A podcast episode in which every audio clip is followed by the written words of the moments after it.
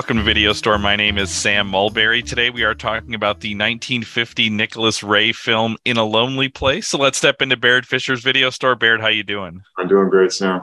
Uh, Barrett, we have watched a lot of uh, film noir in this uh, in this series and in this past year. Last year with Film Forum at Bethel, we watched uh, a few more. Um, I'm always amazed that it's like that that uh, genre can just move in lots of directions, uh, and and this movie was kind of amazing, and uh, I, I love thinking about how this fits in with that, but also how much we have had. Um, conversations between filmmakers over time. I mean, it's so clear. I mean, I, reading about Nicholas Ray that like Godard loves Nicholas Ray, and you can just see you can see conversation happening over time. So we'll get into all of this. Um, but this was such a great uh, such a great film to watch. Maybe let's just start with our our basic beginning. What is your history with this film? Is this something that you saw a long time ago? Is this something you've come to recently? I've seen it. Uh, it has been quite a while. I, uh, I'm trying to remember, Sam. It probably was about uh, 15 years ago that I really started digging into film noir and just kind of started watching, you know, all the films I could get a hold of. And so probably sometime in the last 15 years, I watched this for the first time. I've probably been back to it two or three times since then. It's one of my one of my favorite noirs. Yeah, and I'll say this is a movie that I I think I had probably heard referenced, but uh, it it didn't. It, eh, the name didn't strike me as like, oh, that is clearly a canonical movie. But the more I read about this, this is actually really highly regarded in terms of the world of noir. Mm-hmm. When people put out um, lists of you know what are the best noir movies, this at times is at the top of that list. Yeah, also also very highly regarded among uh, those who appreciate Humphrey Bogart's career. Um, you know, a, lot, a, lot, of people say kind of two things about the film in regard to Bogart. One, that it's his finest performance, or one of them, and two, that it's actually the character who is Dix Steele is the character closest to Humphrey Bogart himself. Um, Bogart was possessed, evidently, of a, of a temper that could erupt, and there's one story that he actually uh, had a uh, it's uh, an episode of Rage when he was on his his yacht uh, or his boat Santana that frightened his wife Lauren Bacall, whom he wanted for this film, by the way, but could not get. I'm glad you brought that up because uh, Bogart is somebody, as a child of the 80s, there was definitely like a Bogart renaissance just in the culture. Um, mm-hmm. He's somebody who I saw people do impressions of, or even honestly, even in like kids' cartoons that I watched when I was little, there was often a character who would like be a Bogart s character and do kind of that voice. So it's like it's like a persona I was aware of long before I kind of understood who he was. Mm. Um, I loved him in this movie, and I and and what I loved about him, and that maybe this touches on the that this is uh like you said, maybe the closest to his personality is the whole time I was watching this, I was aware that I was watching Humphrey Bogart. Like I was never not watching Humphrey Bogart. At the same time, unlike other films in which he's great, I did not feel like he was playing a part. I felt like mm-hmm. I mean, he's not somebody you would you would call a naturalistic actor necessarily, mm-hmm. but but but this felt very real in a way that Treasure of the Sierra Madre or even Casablanca like doesn't exactly I mean I feel like I'm watching mm-hmm. the movie star Humphrey Bogart play this part. This I didn't feel like that at all. No, I, that that's a really interesting point, Sam. I hadn't I hadn't thought about that. Um, you don't think of him as a naturalistic or a method actor or anything like that, but right, he seems to fit into the role of Dix Steele uh, very, very, very comfortably. Yeah. So the other thought I had, uh, just while we're still on Bogart, is I also you spend a lot of this movie looking at him, like looking at his face. There's even the uh, the line that um, Laurel has about how I liked his face. So I I found myself, especially the second time I watched this movie, I just looking at his face. Um, and this is this is maybe this is maybe off topic of this movie, but maybe not because we're thinking about the sort of movie star persona of Bogart. Um, have you ever seen somewhat up close a real movie star? No, I've seen a, I, a couple weeks ago. I ran into a television star, but I've not seen a movie star up close. like I just I I was sitting here because I was watching this again in my office and I was writing notes and I just started to imagine like forget the fact that he died a long time ago. If Humphrey Bogart walked into my office, like, like the, he doesn't, he doesn't look like a person. He looks like a movie star. Like it's, it's, there is, and I, so I was trying to get my head around, like, what is it about him where there are other people in this movie that I would, I, if they walked into my office, I'd be like, well, that's an attractive looking person or something. But, but like, and I don't know if it's just he's so iconic that you you see him depicted in different ways but like i don't know that i could accept like i feel like my brain would reject seeing someone like him in real life. I like i can't i can't imagine he's somebody who actually like had a real life and obviously he did. But again that's off topic but but this movie just made me think about that so much.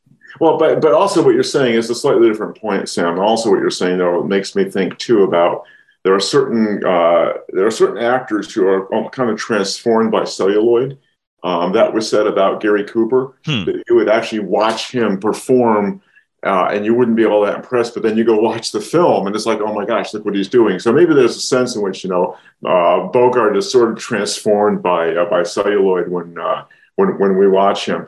Um, the other thing I do want to mention about this film and, and Humphrey Bogart is, um, and this gets a little bit into one of the themes of the film, is that he actually produced it with his own company, Santana uh, productions because he wanted a little more artistic freedom.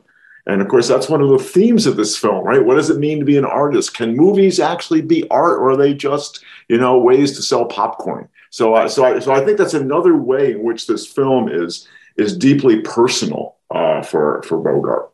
Absolutely. No, he he uh from the very opening scene when they're trying to get him to read and write Althea Bruce, there is uh there there's that tension and he's talking to the I think it's another writer where he calls him a popcorn salesman. Yes, yeah. Yeah, yeah. yeah. And um and then he says and that guy says the only difference between you and I is I've come to accept it. And yeah, and it's like and, and that, that okay, that also just speaks to like this is a great script. This is such a good script. Uh before we dig into the movie though, can you tell me a little bit about Nicholas Ray? I, so uh, probably his most famous movie in terms of something that, as I was looking through his filmography, things that I had heard of is 1955's Rebel Without a Cause, which I don't think I've ever seen. I think I've seen parts of it, but I don't think I've ever. I was trying to put the movie together in my head, and I realized I maybe haven't seen that movie, but that's definitely.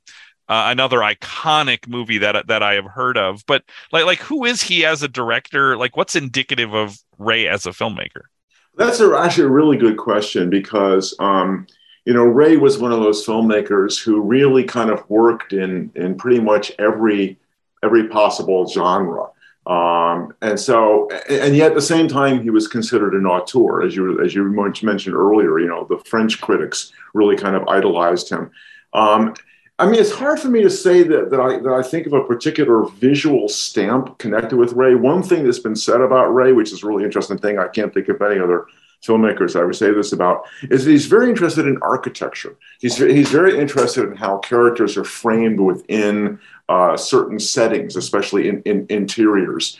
Um, but also later in his career, we don't see this in a lonely place, but later in his career, he becomes very enamored of color and wide and widescreen. Um, I would say, like a lot of lot, a lot of directors, I think he's actually he has a lot of kind of recurrent themes. Uh, his own life was an extraordinarily messy life. Uh, I mean, he he's kind of like a character in his own right, and he's really interested in a sense in characters that, in some ways, are semi-autobiographical, or also have the kind of same uh, messy relationships that uh, that that he had. Um, so anyway, I, I, will mention I'll mention a few other films of his. A couple, another really interesting noir with uh, Robert Ryan is on Dangerous Ground. He made a really strange Western called Johnny Guitar. Um, I mentioned last week, Bigger Than Life was one that Godard particularly liked. His first film, which uh, Truffaut thought was his best film, uh, is another noir called They Live by Night.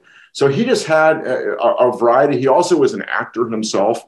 Uh, he appeared in one of Wim Wenders' late later films, uh, the, the uh, American Friend. Um, and he was a writer as well, which leads me to, to another point I wanted to pick up on when you were talking about um, adapting Althea Bruce. One of the ways in which this film is, is reflects uh, is self-referential is the film is an adaptation of a novel that refuses to follow the plot of that novel in in, in, in any sense. Uh, so uh, Ray himself, as he himself is a writer. In fact, he was he was revising the film. Another, here's another Ray characteristic. He was revising the film even as he was shooting.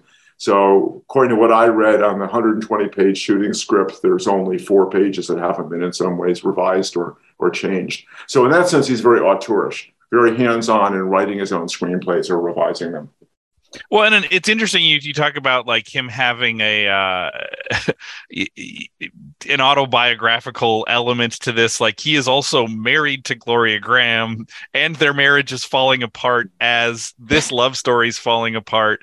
So yeah, I think I think for for Bogart, for Grahame, for Ray, this like this must have been such a strange movie to make. I mean, at one point he's he's living on the set yes. uh, because because they don't want people to know that their marriage is falling apart. So he's claiming like, oh yeah, I'm just working really late, but in reality, like like how do you direct your wife in a movie like this? Like it's it's it's a movie about the making of this movie would be fascinating yes. you know just with all the different all the different uh, pieces there it's interesting that you talk about architecture because I, I didn't read anything about that but as i was watching this movie especially the just the the kind of apartment complex that they live in and both of the apartments that you're you spend a lot of time in i do feel like i know those spaces mm. really intimately and and and I, and they spatially make sense. So it it makes sense for you to say yeah he's somebody who was was really interested in in that and how characters occupy those spaces. Those spaces seem so real to me. Like i could oftentimes in movies, I feel like I can't map out the spatially how things are happening, and that's often because they're not shot in real places. But but this, I definitely felt like I understood that complex. I feel like I've been there, so that that definitely jumped out at me and not and, and and not only is he living on the set as you said sam but the set itself is based on his first west hollywood apartment. Right. So you're right. The whole yeah, it, it, it really is like they're making a film which is about their own their own life at the, at the same time. Yeah. Yeah yeah. Well and it, what another interesting thing about this movie is it comes out in 1950 and this mm-hmm. is such a movie about the entertainment industry and about hollywood uh, so it's part of a triumvirate, at least, of movies in 1950. You have Sunset Boulevard with Billy Wilder, All About Eve with uh, Joseph Mankiewicz, and then In a Lonely Place with Nicholas Ray. And it's like all of them are talking about this same, like, like, like, like uh, they're they're. It would be such a great triple feature of 1950s movies, uh, and we've talked about this before. But like, like, where is the movie industry in 1950 where everybody is thinking about some of these questions? It's pretty fascinating. And I, I, that's a, I'm glad you brought that up because I was going to point that out. And of course, we have watched and talked about those other two films as well. And I think one of the things that sets this film apart, and it sets it apart from a lot of noirs as well, is it's real. And, and this may go back to our conversation about how deeply personal the film was for everybody involved. This is a film with a real, it's got a real heart to it. Um, I have to say, as I said, I've seen the film several times, but I, I was moved almost to tears by the end of this film. Um, which, of course, uh, not to jump too far ahead, but uh, this is not the ending that Ray originally wrote. It's not the ending he originally shot. Uh, they shot it, and he said it can't end this way. Uh, and and then he and instead we get the ending that we actually get, in which, in some ways, people have Ray himself has suggested that the Bogart character at the end uh, could be a portrait of Ray himself. You know, what is going to happen to to Dick Steele after this? Uh, and uh, uh, Ray was known to become addicted to drugs, to be self-destructive behavior. Uh, is that what was going to happen to to Bogey at the end? But it's interesting to think about. Um, we talk a lot about. Uh, we've talked a lot in this series about love stories and like whether or not I feel convinced that the people are in love. I do in this movie, and that's part of what makes it, I think, so affecting and and this movie also likes to comment on movies about that. So we even have that scene when he's cutting the grapefruit and he says here's how you write a love scene. It can't be about people telling you that they're in love. You have to see it. And when i read that i was or when i saw that i was like nicholas ray you are right. That's exactly my point.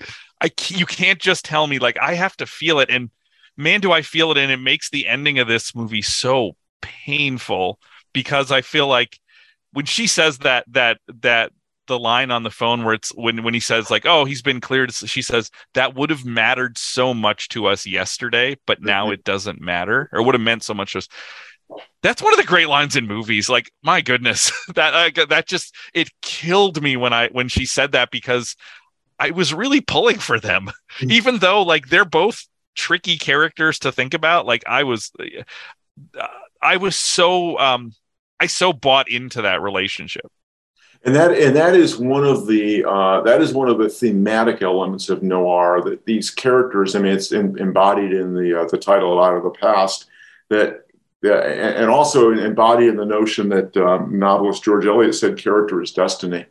Um, it's like they they are trying to overcome who they fundamentally are, and on the one hand, they are bringing out the other, but on the other hand, they are um, they are I don't want to say exposing the worst, but on the other hand, the, the, the characteristics that each of them has, the self-undermining characteristics, also emerge at the same time, and it's a battle between, in a sense, those two sides. I mean, Dix is very clearly a Jekyll and Hyde. She isn't exactly a Jekyll and Hyde, but she's a she's a fight or flight. Uh, and their relationship, that's the irony, right? That it brings out what's really good about each of them, and they're really trying to reinforce in each other. But then that you just can't escape these fundamental, I won't maybe call them tragic flaws, but they are flaws or simply characteristics. Yeah, and and I, I love the idea of uh, you said uh, character is destiny, um, it, because there is this sense where um, you don't necessarily know the ending. And one of the great things about this movie is the the as I was preparing for this, usually I watch the movie and then I read stuff about it. And I did that this time, but I did like grab a bunch of articles to read. And so many of the titles, including the poster for the movie, uh, I believe the poster for the movie says, let me read this. Um, in big print on the poster, it says Bogart suspense picture with a surprise finish. And I was like, don't tell me there's a surprise finish.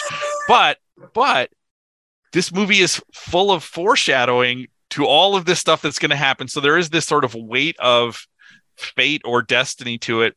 And at the same time, I didn't know what the surprise ending was going to be. If it had been the original ending that Ray shot, I would have been like, oh, I guess that's a surprise. But this is even better because it is like he walks you right up to that ending and then it's not that ending, but it's something that is even more of a gut punch because it's like, well, they could be together still, but they kind of can't.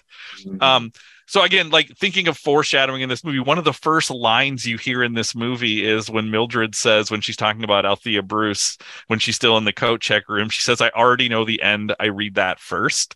Yeah. And there is this sense of like, well, that's everything about this movie. And and then there's later when they're at the beach and um Brub's wife is asking about how writers work and and he she asks like well do you know the end do you have it all sketched out before you start? And he says you'd be in awful trouble if you didn't. So that so th- there's like all of these like writer lines that are pointing you to like this is not a this is a story that is hurtling to a conclusion uh and and so there is sort of that that weight of fate in there well, you know what? Yeah, one of the things I had forgotten about this about this film is um, how incredibly well written it is.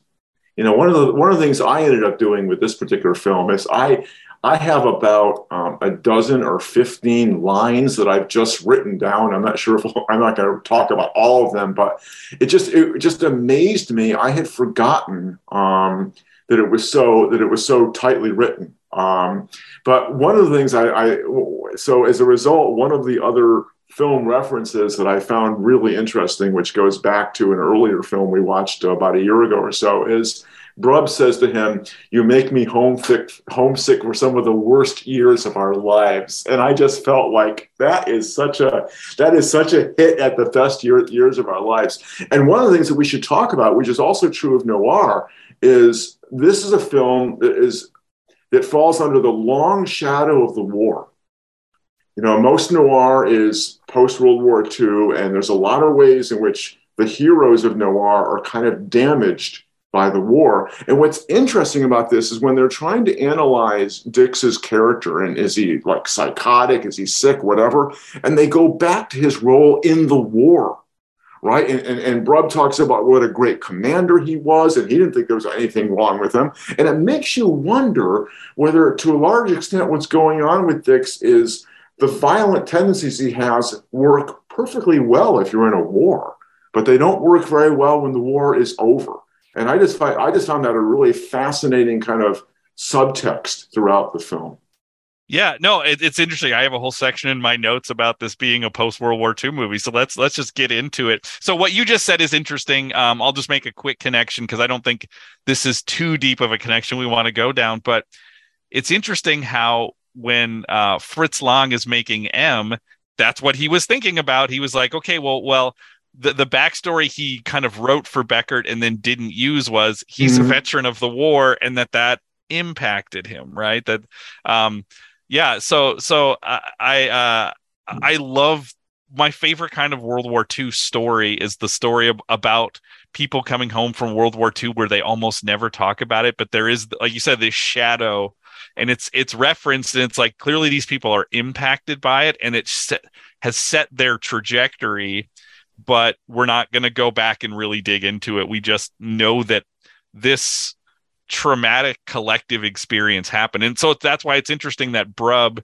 knows him from the war you know like so he so brub kind of has two commanders right he has his mm-hmm. commander from the war and then he has lochner and you know and, and brub says you know you you know me i'm a police officer i follow orders and it's like okay well well which of his mentors is he is he uh gonna follow uh and he even says you know like like i just learned more from you know 10 mm-hmm. minutes of talking to of talking to dix than i did from you know all the other things lochner had me doing. So there is this almost like competition for brub between them. Uh, we also know things like dix hasn't written anything worth writing since the war. So like like clearly he is was must have been a wildly successful screenwriter before because one of the things you notice is he has money. Like he's he's always handing money out and and pretty big chunks of money at times. Um and so so he seems very easy with that even though he's living uh you know this is now 5 years after the war and seems like he hasn't done anything of value since then. So clearly that has even impacted who he is as an artist you know, Sam, I, I actually think we could go a little deeper with the M connection because that was one of the things that surprised me about the film. And, you know, I, I put it, I, I wanted to watch it because of the dialogue with contempt, but I think, it, and this may be pushing a point a little bit, but there's so much conversation about this question of um, Dix's temperament and how that's just the way he is. And Mel says towards the end, always violent it's as much a part of him as the color of his eyes. Hmm. And I can't help but think about Beckert Peter Lorre's plea at the end of M that what I can't help it. This is the way I am. And I think that people are making the exactly the same argument for Dix. Sometimes they make it as Mel does in terms of that's who he is. He, Mel says, "You knew he was like dynamite. He has to explode sometimes." Or, or you make the argument because um, he has an artistic temperament, which is what Brub kind of says. And even Dix himself says that. You know, uh, look for a man like me, only without my artistic temperament. So, I mean, I realize there's a big difference between a man prone to punch people out uh, and a man who ch- kills children. But well, when he's holding that rock over the over the football oh, yeah, I mean, player, he, like he's Beckert at that he's point. He's gonna stop it, Dix. You're gonna kill him. Yeah. So I really think there's an I, I, really think there's a much deeper, more interesting dialogue. So I really love the fact that you reminded us that Beckert was originally also a war survivor because I think that says an awful lot about uh, civilization and its discontents, to uh, coin a phrase. Yeah, and I think it's uh, it's so interesting when they start to go through his rap sheet, um, and they do they do it twice in the movie, yeah. and all of that is post war. Yes. Um, you know, so there is this sense of like this this guy is is is not um is not the the same. Now, one of the things that I loved about this movie as um as a noir and, and, and i want to stay on Dick's character but but but this is something i noticed the second time i watched it. Um, so one thing that you said and and this is something you can't read about this movie without people writing this line so i'm just going to say the obvious thing which is this is uh, a movie about a screenwriter but it's also like the one of the best examples of screenwriting. You know like it's it's commenting on screenwriting and it's screenwriting about screenwriting. But what i found interesting is as a noir i feel like there are moments where Dix is saying things that he thinks a noir hero would say. I don't know that that's him. I think because okay, and, and I'll, I'll give you a, a part where um, where this jumped out at me because I had subtitles on, and there's a point where even in what he's saying, he's quoting his thoughts as if he's like writing. So um, he, this is after he first goes to the police station. He's back at the apartment complex and he's talking to Laurel. And he says, When you first walked into the police station, I said to myself, There she is. That's the one that's different. She's not coy or cute or corny. She's a good guy. I'm glad she's on my side. She speaks her mind and she knows what she wants. He's not saying that. He's saying, I wrote those lines for what a person would say. What, like, so there is this, like, uh i'm it would be too far to say sociopath but there is this thing where he's like thinking about he has a detachment from what's happening around him and he's viewing it as a writer. He's writing this he's writing lines for the movie that we're watching. In the same way ray is writing the movie as as it's going or rewriting the movie as it's going. So it's almost like a like meta like he's almost like both in it and watching it and and feeding lines, even to the point. And, and the, the best example of this is how halfway through the movie, he writes the final lines of the movie and says, mm-hmm. I just don't know where they go yet. And yeah. then we we realize at the end, she knows where they go. Well, she even says there, I think it's in the farewell note, which we see her to tear up a farewell note. So I wonder if those lines are in her mm-hmm. farewell note. And then she says it when he walks out. And so so there is and, and I think that explains his weird detachment from Mildred's death? Because he does seem strange when you see him and, and and Lochner points this out. When you see him in the the first time he goes to the police station and Lochner's like if I had spent a part of an evening with a, with a woman and she turned up dead like I would my reaction would be different. And so he does seem a little sociopathic at that point because he's like where please give me an emotion or something and i think this is this is the kind of it's either a writerly detachment that he has it also might be the way that he masks or compensates for these violent tendencies or for these parts of the i just feel like his psychology is fascinating and the fact that he's a writer makes it even more interesting and that and and in that first conversation with Lochner, that's where he gets off so many of those wonderful hard-boiled noir lines. Right? Just I didn't say I was a gentleman. I said I was tired. Uh, and they said yes. something like, uh, "Unless you plan to arrest me for lack of emotion." But I, I, I think you're right, Sam. There is that kind of um, there is that kind of detachment that he is observing his life and figuring out ways to kind of, you know, how would I approach this if it were a movie, or how could I make this a movie? I also felt, and and, and this may, this may be a little off. Um, maybe I'm projecting a little bit, but I also felt that that first conversation with him and um, and Laurel in his apartment to me, it was structured a lot like uh, the first conversation in, in Double Indemnity between mm. uh, between Barbara Stanwyck and, and Fred MacMurray, and be, it's not exactly it's not it's a it, there's a similar kind of banter going on, and I feel like that was almost a self conscious reference by by Ray at least to um, a very different. Uh, kind of a very different twist on on on the on how the main characters meet. So you have uh, you have Dix Steele and Laurel Gray kind of falling in love in a police interrogation room, which is a very different kind of way in. So anyway, so to me, there's a little echo of double of double indemnity going on there. Yeah, I also like how I mean one of the things we talked about with as talked about other noirs is like different um uh tropes or or or like uh, techniques for noir storytelling, and one of them is voiceover. And this yeah. movie doesn't have voiceover, but I feel like his writerliness is sort of like he's injecting here's where the voiceover would go so i'm going to say like a movie line instead of like a human line so it's like I, I do feel like he's watching the movie that he's in and and, and i and and so that's a way to do a noir thing without just being like here's where we're going to pull in voiceover, right? In the same way with the war, instead of giving us a flashback, we're just going to give us this little shadows of things from the past. One, one more thing about Dix as a writer, and one more connection to contempt is uh, just as in contempt, there's this issue of, you know, does a writer have any integrity? Does a writer have any significance? You know, in that first scene when Dix is going into Paul's and the kids are looking for autographs, and he writes his down, and then they said he's nobody important which is exactly, I mean, so the film is no one of those films that kind of has a grievance against the way that Hollywood treats writers, uh, which, you know, and that, and that, and we, we've seen that before in other films as well.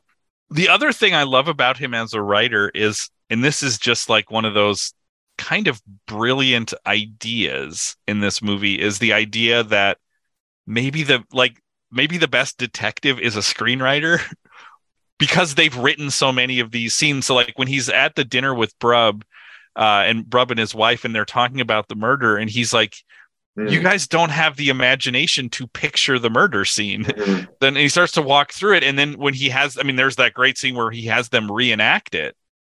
Mm-hmm. And um, it's you, it's it's great because it, there's two things going on there. For one thing, you're seeing, you know, as he leans in to have his eyes kind of lit up by that lamp, you're seeing in the same way Beckert like turns into a def- different person. You're seeing him turn into a different person as yeah. he's directing it. But mm. at the same time, you're like, oh my gosh, this guy actually does understand how this would work. Why are the cops not putting two and two together that like yeah if if she was already dead she would be in the trunk so clearly this has to be how it happened um and he you know and then he, he ends by saying i've killed dozens of people in the pictures so it's like yeah like it's like i've done this before i've i i'm I'm I'm not a murderer, but I've thought through how you would murder people, and and and as a writer, I have to think through all of the logic of this stuff. And as a police officer or detective, you also need to be thinking through the logic of these things. So the idea of right of screenwriter as as detective is kind of great. Right, and, and and also it's it's another it's another abiding noir interest. You know, you and I talked last week about um, the popularity of Freudianism and psychology in films beginning in the 30s, and not necessarily in a Freudian way, but noir is is always interested in the psychology of its characters, and in that sense, there's always an, in, an interior element to the film, and certainly I think that. Uh, here, it's not so much the psychologist has an insight into human uh, behavior and human nature, but it's the it's the the, the person with imagination. It's the writer, uh, the creative type that actually has that insight. Yeah, I um uh, back to the sort of the, the the notions of some of the like doomed foreshadowing. Now, I will say I loved um that kind of middle it, it's a pretty short middle section of this movie when things are when things go well mm-hmm. when mel shows up and and dix has been writing all night and and um, laurel's there because i think that the fact that he slows down to give us that is really important because it does make me believe like oh this could work. Like like they're they seem good together.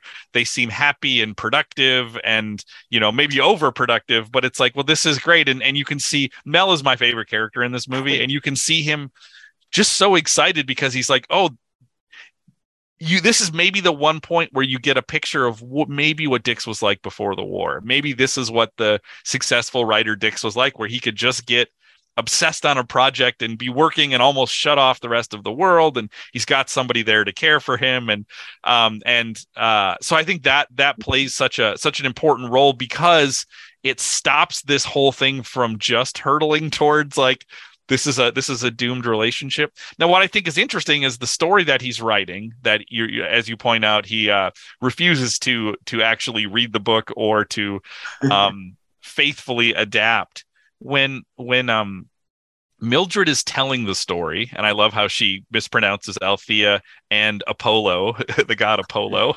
Um, uh, it is a story about a doomed romance in the shadow of a murder investigation. Yes. And the first time through, I didn't really pay that much attention. The second time I watched it, I was like, oh, oh, that's what this movie is too. So I thought that was an interesting foreshadowing. The other foreshadowing thing, which is a more of an image of menace is the second time I watched it, I noticed how often uh, Dix puts both hands mm-hmm. around Laurel's throat. Yes. you know, and and then and then at the end he nearly kills her through through strangling her. But every time he kisses her, like he puts his hands on her, and you just you're you just see these big hairy Bogart hands around her throat and it just became it became more terrifying the second time around because mm. it's like they are he's visually laying so much track there. Yeah um, and, and even though i've watched the film before and i know that he doesn't kill her at that point it's it still it still seems like a possibility. And, we, and i should say since we alluded to the original ending uh, of the film he does kill her in the original ending of the film. Uh, and so the irony you have in the original ending of the film is the the, the news that he's been cleared of the murder of Mildred uh, is is delivered as he gets arrested for the killing of Laurel. And um, as I said earlier, after after Ray shot that, he said, I, I, I, couldn't I couldn't do it." He said, "You know, the original ending it, it tied it up very neatly." And they saw, and then he said to himself, he said, romances don't have to end that way. Marriages don't have to end, uh, end that way. They don't have to end in violence. He, and then Ray says, let the audience make up its own mind what's going to happen to Bogey when he goes outside the apartment. Hmm. And so I just, I just love the fact that what, what Ray manages to do is he manages to have his cake and eat it too, because it doesn't matter that Bogey doesn't kill Laurel. What matters is that he appears capable of doing of doing mm-hmm. it. So he gets a much more complex ending as as a result. Um, I also want to say, uh, I want to go back to the, the Mildred telling the story of Al, Althea or Alethea Bruce, as she says. I, I had forgotten, another, another thing that I forgot about the film, I'd forgotten about her other, um, all of her malapropisms. So she, she calls the bacteriologist a bachelorologist and who looks through a microbe. yes. she also says something, she says that he has another line that I think speaks to this. Like, is it is is thing are things faded or not? Um, when she says, "I used to think actors made up their lines," you know, that there wasn't a writer. Uh, and then his response is, "Well, when they're famous enough, they do." Yes. And there is this sense of like, you know, and this maybe gets to the art and commerce part, which maybe we can talk about. There is this sense of like, yes there is fate but maybe maybe like if you're rich enough or famous enough you can overcome fate mm-hmm, mm-hmm. and it makes me think about when mel says you know if if um is it what's the name of the the producer? Is it Brody? I can't remember. Yeah, whoever. Yeah, yeah. he says like like if he likes the script, it won't matter if you leave. It's like he just needs something to feel successful and powerful enough or something to mm-hmm. to like because maybe then it starts to feel like you have control again. Um, this idea of you know if you're if you're famous enough, you do make up your lines, but but everybody else is living according to a fate. So so I'd like that moment in the film again the second time through it just it just hit me over the face like that's a really interesting idea to think about. And, and, and, of course, again, more of the Hollywood self referentiality. Mildred is saying that to a star who's probably big enough to make up his own lines. And in fact, he does in collaboration with Ray on this film. Absolutely. Absolutely. Uh, another thing that's interesting about this movie is I feel like post Beach Party, this becomes more and more Laurel's story. I feel like it, it definitely shifts because I feel like you're you're tracking with Dix and Laurel is with Dix and after that party it's more and maybe because you you you like them both so much but you understand Laurel needs to get out so it becomes a story of like is she going to get out of this or or or is she also trapped in this kind of uh trapped in this kind of fate. And then we know that her pattern, I mean, whatever happened with Baker was something else she had to, was another jam she had to get herself out of. So that's, there's sort of her past is haunting her there. Um, but I really, I really love that. And then she gets all of those great final lines are her lines, not his lines. Yeah, I, I think you're right. The the when you talked earlier about kind of that middle part of the film where they have that kind of romantic idyll and you know it's going to come come to an end that gets really balanced beautifully by her sort of her own little uh, investigation right? She goes and she has that conversation with sylvia and she says i want to see these i want to say these things out loud because i know they're silly and you're going to laugh but you didn't laugh and then stylistically i love the montage that Ray, Ray puts in as she's having those bad dreams. And you get Martha coming up, and Martha's a really, boy, she's a she is she ever a hard-boiled noir character? Yes. Uh, and you know you, they still don't know who killed that check room girl, and this isn't going to be easy to get out of as it was with Mr. Baker. And then Lochner is in her dream, the act of a sick mind with an urge to destroy an erratic, violent man. He's our most logical suspect. Killing has a fascination for him. So that I mean, it's interesting because um, I'll make a connection. I just thought of this very minute, and that is it reminds me of the dream sequence in Vertigo uh, mm. with, uh, with, with Jimmy Stewart, um, and that's again in dream sequences or other elements of the subconscious are often common in noir. And so it's interesting how you get this big contrast. The other contrast I would make is between the first part of the film, which happens a lot with him and Laurel in daylight. And the second part of the film, which almost always happens at, dark, at night, the dark mm-hmm. beach party, the drive in the car, her dreaming, everything kind of descends into literal darkness. Yeah, uh, I have a few more items, but I want to I want to hand the ball off to you. Are there things you want to talk about with this movie? Uh, at least two, and I'll see if something else occurs. The first thing I just want to mention is you never would have known this from the look of the film, but the cinematographer Burnett Guffey, he shot Bonnie and Clyde. Just, just, oh, wanted, just huh. wanted to mention that. Well, you know, the other thing that we haven't talked about, and a lot of the things I read didn't talk as much about this as I would have thought would be necessary or important, would be the the whole the character of the thespian mm. and Dix's um, befriending of the thespian. And the thespian is by Robert Warwick, one of those wonderful actors who shows up in Preston Sturges films as well. Um, uh, it's it's probably a thinly veiled portrait of John Barrymore uh, you know, the great American actor who was a, also a hopeless alcoholic. But what I love to me, not only is he in the film because it shows us Dick, a different side of Dick's, Dick's solicitous side. This is a guy that Hollywood is uh, makes fun of. They've rejected him, and Dick sides with him. But most importantly, especially because of my former life as an English professor, his quoting of Shakespeare's Sonnet 29 um, when in disgrace with fortune in men's eyes, I alone beweep my outcast state. And the and the couplet, the end of that sonnet, for thy sweet love remembered such wealth brings that then I scorn to change my state with kings.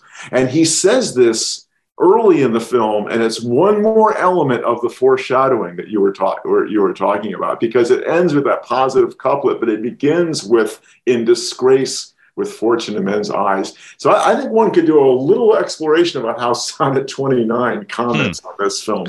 Well, and it's it's interesting how that also then feels like it connects it to something like Sunset Boulevard, where it's like here is the old the old movie star kind yeah. of you know no longer fitting into the new world of films and he's like and he's asking like uh, he even asked dix at the end when um when uh, Frances comes over and says that uh, Brody wants her for the part of uh, Althea, Althea Bruce, he says, uh, "Is there a juicy part in it for me?"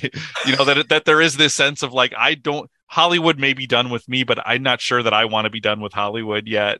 Um, so there is there is sort of that uh, that that Sunset Boulevard connection.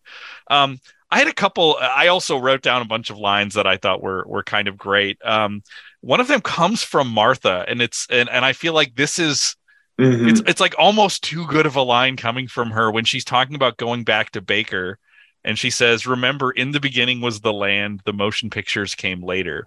Cuz Baker's a real estate person, so there's like yeah, like like like where where is the money? Where is the security? And it's in it's in land. It's you know it's like it's like like other you know, like that is the old established thing and um and the motion pictures came later. And i just thought like it's it's it's a strange line coming from her but it's great and, and, and, it makes me think forward about 20, uh, 25 years to a great neo noir Chinatown. I thought uh, about that which too. Is, which is so much about the land. So yeah, yeah. And then the other the other line, which again, um, as I think about it, I mean, this is it's about art and commerce, but it's also about uh, Dick's doing detective work, and nobody seems to notice this. Um, when he uh, meets up with Henry Kessler in the police station, and they shake hands, and and Kessler or uh, um, Dick says like, well, "You're the most logical suspect," and he kind of lays it out. And Kessler says, uh, "What an imagination! That's from writing pictures." And Dick says, "What a grip! That's from counting money." And we know that he strangled her. So it, so he is also commenting on like, huh, you seem like a pretty strong guy. But there's also like like I'm the one who I'm the one who writes movies. I'm the creative, imaginative one. Mm-hmm. You're the mm-hmm. one who counts money. Uh, like I just thought that that line is just it, and it's it's almost a throwaway and nobody picks up on it but like he he even there is laying out like see this guy is capable of this too um so we talked about how this movie came out in 1950 so there's some obvious um, potential pairings if you were going to double feature this movie with others. Um, sunset boulevard or all about eve or naturals you could put it with. If you were going to do a, a double feature with in a lonely place uh, I'm, I'm curious what movie comes to comes to mind that you would watch with this I think that um, because I know that uh, Curtis Hanson, the director, admired In a Lonely Place so much, I might I might put it with L.A. Confidential. Um, I, I, that might be a cure. It might be an interesting pairing. Yeah. So here's the. So I also thought, I mean, an obvious one would be I think this and Contempt would be interesting to watch together. Right. But I thought of another movie that I watched again recently, and I don't know all of the reasons why I feel this, but it's more just like in my gut. It oddly reminded me of this. Like I would watch this and David Lynch's Mulholland Drive together. Oh yeah, yeah, yeah. I feel like I, I feel like those those are there is some kind of conversation there and i'm not even sure what honestly partially it's the it's the uh, apartment complex in both of those they kind of remind me of each other that was maybe maybe it's the feel of that place um, in both of those yeah but th- that's a brilliant choice sam because it, but it's also because mulholland drive is, is also about making movies right mm-hmm. I mean, that, that uh, and it's about you know the desire to be a star mm-hmm. uh, what what the and it's also about the uh, uh, about imagination sort of gone completely wrong. I mean, there's a lot of questions about her sanity in that film. So I think that'd be a, that'd be a great pairing. And I do want to say one more thing along those lines that just as one of Dix's strengths in, and weaknesses is his imagination, that's true of Laurel as well, right? If Laurel had not imagined that perhaps Dix could do this, they would have been in a much better place. So I also think that though one of the sub themes of this film is the double edged sword that is the imagination, hmm. uh, which is to me a very Shakespearean theme that you see in Othello, for example. Right, because if you can imagine, you can also imagine all of the things that people because like like that uh and this is where it maybe ties into contempt a little bit is as I as I again, this was all on the second watch. I feel like I noticed this more. Dix seems post beach party seems so insecure about everything. Yes. He's insecure that they're not going to like the script. Mm-hmm. And then even when he finds out they like the script, he's already past that and now he's insecure about something else. When he goes into Laurel's apartment and she has the door locked, he says, "Who's in there?" We've yeah. never had anything about concerned about those things, but he starts talking about going back to Baker and all this stuff and it's like he is incapable of just accepting the good in front of him because of his insecurities. Yeah, and that's exactly one of the one of the, uh, the, the critics I read about it says that they are. We talked about this earlier a little bit, but these two characters are too victimized by their own selves to sustain this kind of happiness. Which mm-hmm. is exactly the. That's why that is truly tragic. That, exactly. That's, that's truly tragic. Because they should work. They should, but they yes, don't. Yes, yes.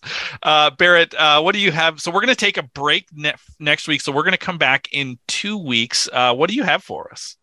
Well, you know, I'm gonna, I, I, I want to keep on this theme of movies being about movies, and I want to do a contemporary, a more recent film from 2015, uh, me and Earl and the Dying Girl.